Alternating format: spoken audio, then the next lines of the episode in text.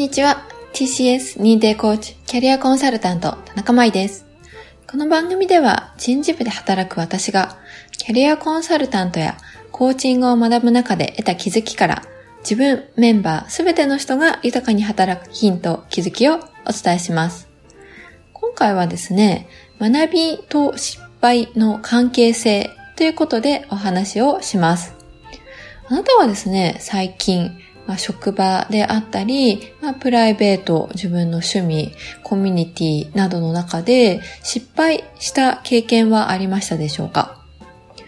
もともとですね、えっと、行動に移すのが、こう、あまり得意でない私なんですけれども、まあ、コーチング仲間とか、あとはカウンセラーの方とのセッションなんかの、その関わりの中で、まあ、勇気とか励ましをもらって、少しずつですけれども、まあ、行動に移せることが多くなってきたなっていうふうに感じています。その中でですね、まあ、経験して失敗から学ぶことの、まあ、大切さっていうのも日々実感していたりします。例えば、同じコーチングを学ぶということを一つ挙げてみても、本とか講義とかセミナーから学べることと、やっぱり実際にセッションをして学べることっていうのは違うっていうふうに感じることが多いです。で、それは、こうなんでだろうっていうふうに考えたときに、経験することによる失敗っていうのが、やっぱり自分にとって一番深い学びになるからなんじゃないかなっていうふうに感じています。まあ、動画とか、そのまあ本とか講義セミナーからも、たくさんの知識を得ることっていうのはできるんですけれども、やっぱりその知識を得るっていうことだけでは、失敗ってすることって、まあ、ほぼなくって、まあ、失敗がないからこそですね、改善にも目が向かないかったりします。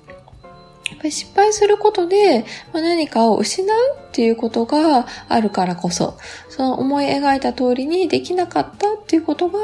あるからこそ、その失敗からどう改善していくかと、こう必死に考えることっていうのが、そのプロセスそのものが学習になるのだというふうに思っています。とえっと、私はですね、そのストレングスファインダーっていう強み資質の、テストでも1位に学習欲という項目が来るぐらい、学ぶのが好き、勉強することが好きっていうふうに、まあ、自分でも感じていましたし、思っていました。で、そういった中で、やっぱりその、今までの学びに対する意識っていうのは、例えばその本とか講義とかセミナーなど、その机上の学びを、やっぱり学びっていう風に捉えていました。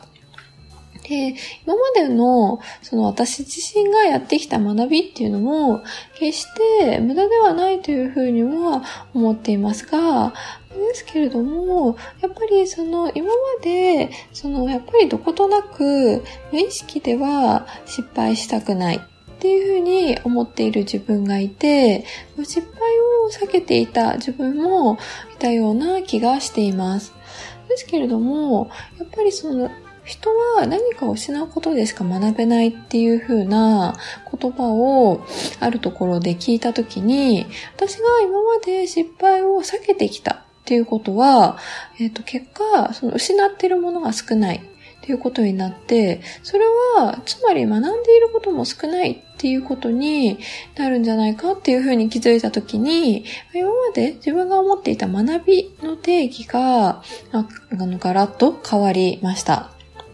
もっと学ぶことに貪欲になるっていうことは、もっと失うこと、失敗することにも貪欲になるっていうことなんじゃないかなっていうふうに感じています。私自身の、その、例えばストレングスファインダーで、学習力が1位ってきたり、あとは、ビア強みテストっていう、ポジティブ心理学に基づいた、そういったその強みテストもあるんですけれども、やはりそこでも好奇心っていうのが1位に来ていて、そういったこう学びに対する思いっていうのが強いからこそ、その資質とか強みっていうのを活かして、失敗の捉え方も変えていく。失敗そのものが学びなんだっていうことを、無意識の中でもしっかり理解することができれば、その失敗っていうものに対しても、ネガティブな印象ではなくって、ポジティブ。むしろ自分自身の強みを活かしていける最大のその武器にもなるんじゃないかなっていうふうに感じています。そして、やっぱり経験してとかやってみることから選べるその学びの奥深さっていうことを体感することって、えっと、やってみることの大切さっていうのも実感して、だからこそどんどんやってみる。そして、ももし、その、やってみてうまくいかなかった、まあ、失敗したとしても、まあ、やらなければよかったなっていうふうに思うのではなくって、まあ、やってみたからわかることがあった。そこで、あの自分の学習欲が満たされたとか、学びへつながった、やってみてよかったっていうふうに思える自分がいると、こうどんどん行動に移せたり、挑戦ができたりするんじゃないかなっていうふうに思っています。あなたはですね、最近した失敗は何だったでしょうか？ツイッターですね、質問箱などもやっておりますので、ぜひそちらからご感想とかご質問などもお待ちしております。それではですね、本日も最後までお聴きいただきましてありがとうございました。